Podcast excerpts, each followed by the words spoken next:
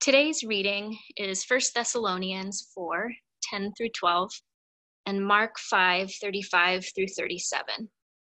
It can be found on your screen. This is God's word. 1 Thessalonians 4 10 through 12. And in fact, you do love all the brothers and sisters throughout Macedonia. Yet we urge you, dear friends, to do so more and more, and to make it your ambition to lead a quiet life. You should mind your own business and work with your hands, just as we told you, so that your daily life may win the respect of outsiders, and so that you will not be dependent on anybody. Mark 9, 35 through 37. Sitting down, Jesus called the twelve and said, Anyone who wants to be first must be the very last and the servant of all. He took a little child whom he placed among them. Taking the child in his arms, he said to them, Whoever welcomes one of these little children in my name welcomes me. And whoever welcomes me does not welcome me, but the one who sent me. The word of the Lord. Thanks be to God. As we as we ponder this passage, let's take a moment to pray and ask for God's blessing as we listen for his voice. Our God of grace,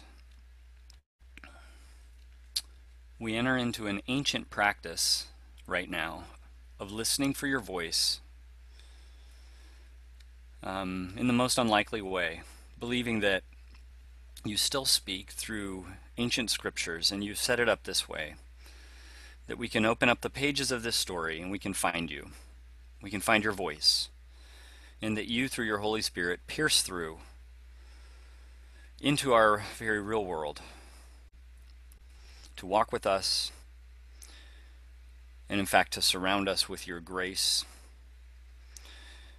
and the mercy that comes to us through Jesus Christ. In this time, though we find ourselves bringing many different kinds of struggles and wounds and stories to this passage of Scripture, these passages, um, speak and meet with each of us. May we hear your voice, and may your grace flood into this church and out into the world. In Jesus' name we pray. Amen.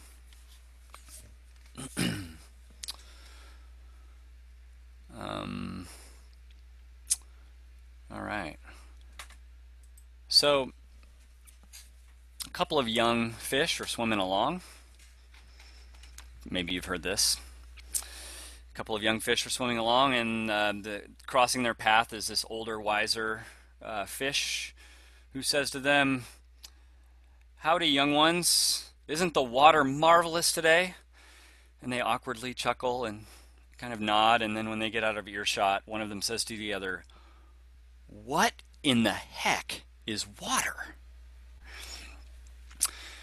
And that's kind of where we find ourselves, of course, with um, growing up in a culture, in a place, is that we are influenced by priorities, by values, by ways of understanding the world and, and we don't always even realize that we're absorbing all of these things, that these things are shaping our worldview and our outlook.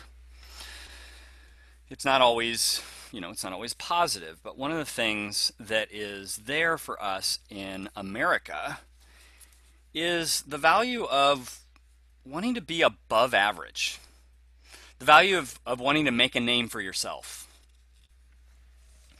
and so there's this song that um, I became a little more familiar with this week.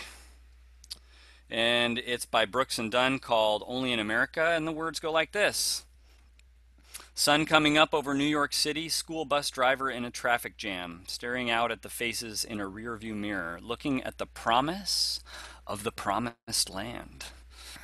One kid dreams of fame and fortune. One kid helps pay the rent. One could end up going to prison. One just might be president. Only in America, dreaming in red, white, and blue. Only in America, where we dream as big as we want to. Second verse Sun going down on an LA freeway, newlyweds in the back of a limousine, a welder's son and a banker's daughter, all they want is everything. She came out here to be an actress, he was a singer in a band. They might just go back to Oklahoma and talk about the stars they could have been. Only in America.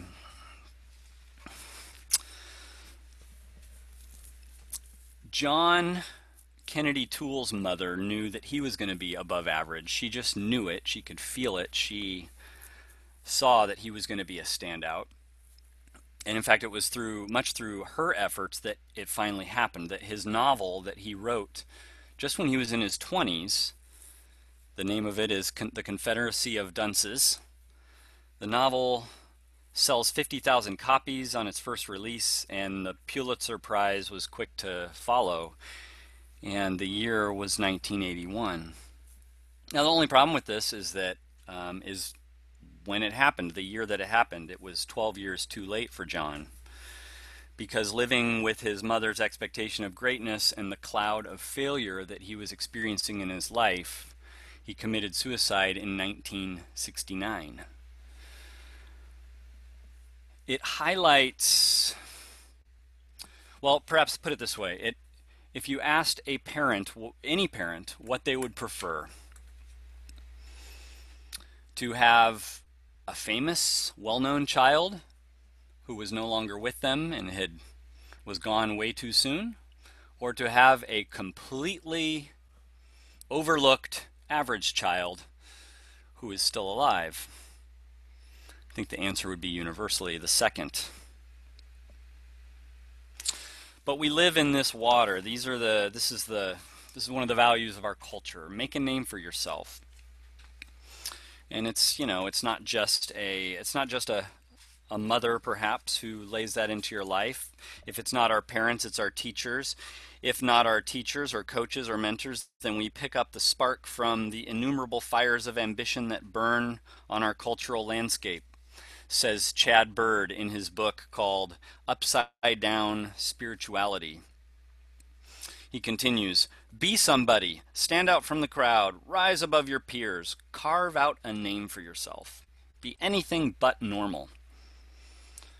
These desires are as American as apple pie. They are orthodox exclamations in the national creed. And yet, as Chad Bird pokes a little deeper, he's, he starts to wonder is there perhaps something not so great about our national value for being above average? He says narcissism is still a dirty word in modern society, but ambition, which is actually nothing more than narcissism at work, has been whitewashed. We don't want our narcissistic labor to be sin we want it to be righteousness. So we rename it ambition, a socially acceptable, even socially applaudable quality. And all of this is just sort of a setup so that we can accurately understand how we're supposed to hear these places in the Bible when we are asked to, as it were, swim upstream with this particular cultural value. One of those scripture passages is in 1 Thessalonians 4. We, we just read that, and just listen to this incredible irony of one of the sentences that was just read. Make it your ambition to lead a quiet life. Did you catch that? That's that, and that's intentional by the original author, the Apostle Paul. Make it your ambition to lead a quiet life comes out in other places in the New Testament. In Philippians, uh, the letter to the Philippians, Paul writes a similar thing Do nothing from selfish ambition or conceit, but in humility count others more significant than yourself. You know, Jesus, um, on multiple occasions, he would see the the kind of clamoring for greatness happening around him, whether it was his disciples or the host of a dinner party, or those seated at the dinner party, and he would touch on this topic many times. And several times, what he did was he looked around as if to find the most ignored person he could see in the crowd. And sure enough, he brought onto his lap a child. And his message was Become like this. To everyone's shock, he's saying, If you want to be great, if you want to really be somebody, become like this ignored person that everyone is overlooking. So there's something about Jesus' message in this. Um, one person who seems to have made some progress on understanding this is uh, Thomas Merton, a spiritual writer and guide, who wrote this. He says a few years ago, a man who was compiling a book on success asked me to contribute a statement on how I got to be a success. I replied indignantly that I was not able to consider myself a success in any terms that had a meaning to me. I swore I had spent my life strenuously avoiding success. If it happened that I had once written a bestseller, this was a pure accident due to inattention and naivete. And I would take every good care never to do the same thing again. If I had a message to my contemporaries, I said it was surely this Be anything you like, be madmen, drunks, and bastards of any shape and form, but at all costs avoid one thing success. I heard no more from him and I am not aware that my reply was published with the other testimonials. I think Thomas Merton somehow somehow it clicked this message from Jesus.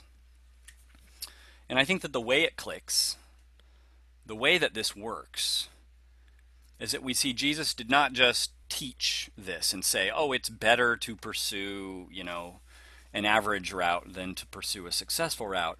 Jesus didn't just teach this, although he did teach it. Um, the transformational uh, thing in a Christian's life and in the life of the church is actually that Jesus became this for us. That this was so that Jesus took the downward path as a way of elevating each and every one of us in his Father's presence.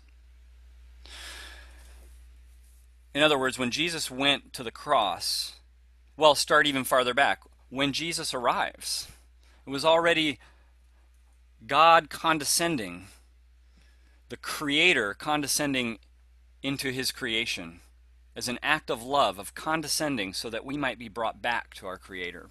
And then on the cross, becoming a, a complete failure in the eyes of all of the authorities of His day so that you and I, every single one of us, could be made a complete success in the eyes of his Father. He went down to raise us up.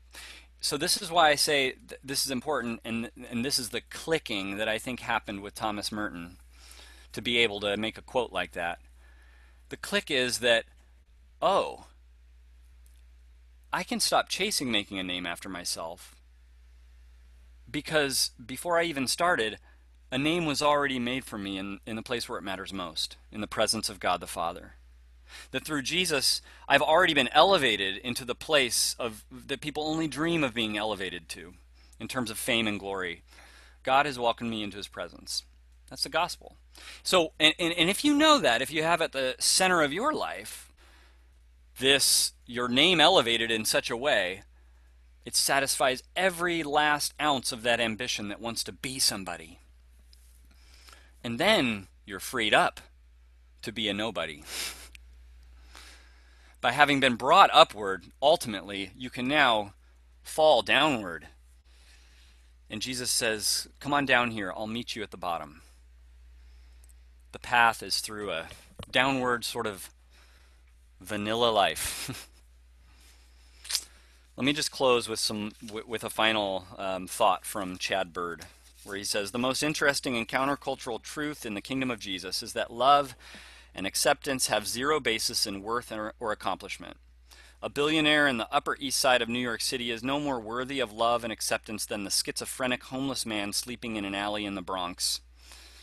before any of us build a business or declare bankruptcy, before we earn a PhD or drop out of high school, before we establish a soup kitchen or star in a porn video. We are equally loved by God, the God who shows no favoritism. Our personal success does not attract his love, nor does our failure expand or contract it. The God who is love loves us indiscriminately, passionately, furiously. That love was on cosmic display when atop a Roman tree of crucifixion, Jesus became the millionaire and the addict, the nun and the stripper, the newborn baby and the wrinkled octogenarian. All humanity, with its sores and wounds and twisted souls and barren lives and evil infested pasts. He became all that humanity, or he, he became that, that all humanity might become in him, resplendent in the eyes of the Father.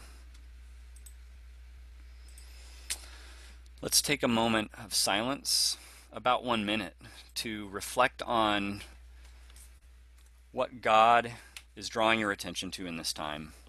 And there's some prompts on the screen to help you not only in this minute but in for further reflection today or this week.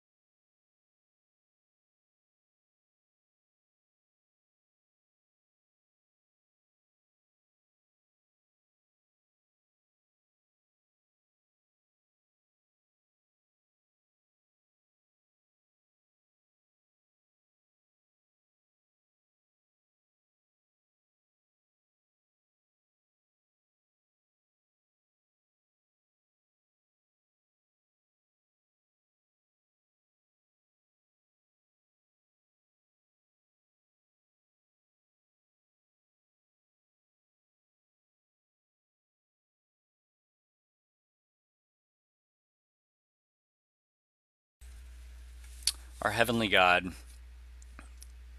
we look to you to pursue what we can't achieve, to what we can't, to, to, to, to find what we can't uh, seek after. We need you more than we know, and we pray that you would just keep pursuing and chasing after us, even if we find ourselves resistant to you, or like your words this morning are bouncing off of us. Don't give up on us. Keep pursuing us. And prying open our hearts that we might receive and be filled with your love. In Jesus' name, amen.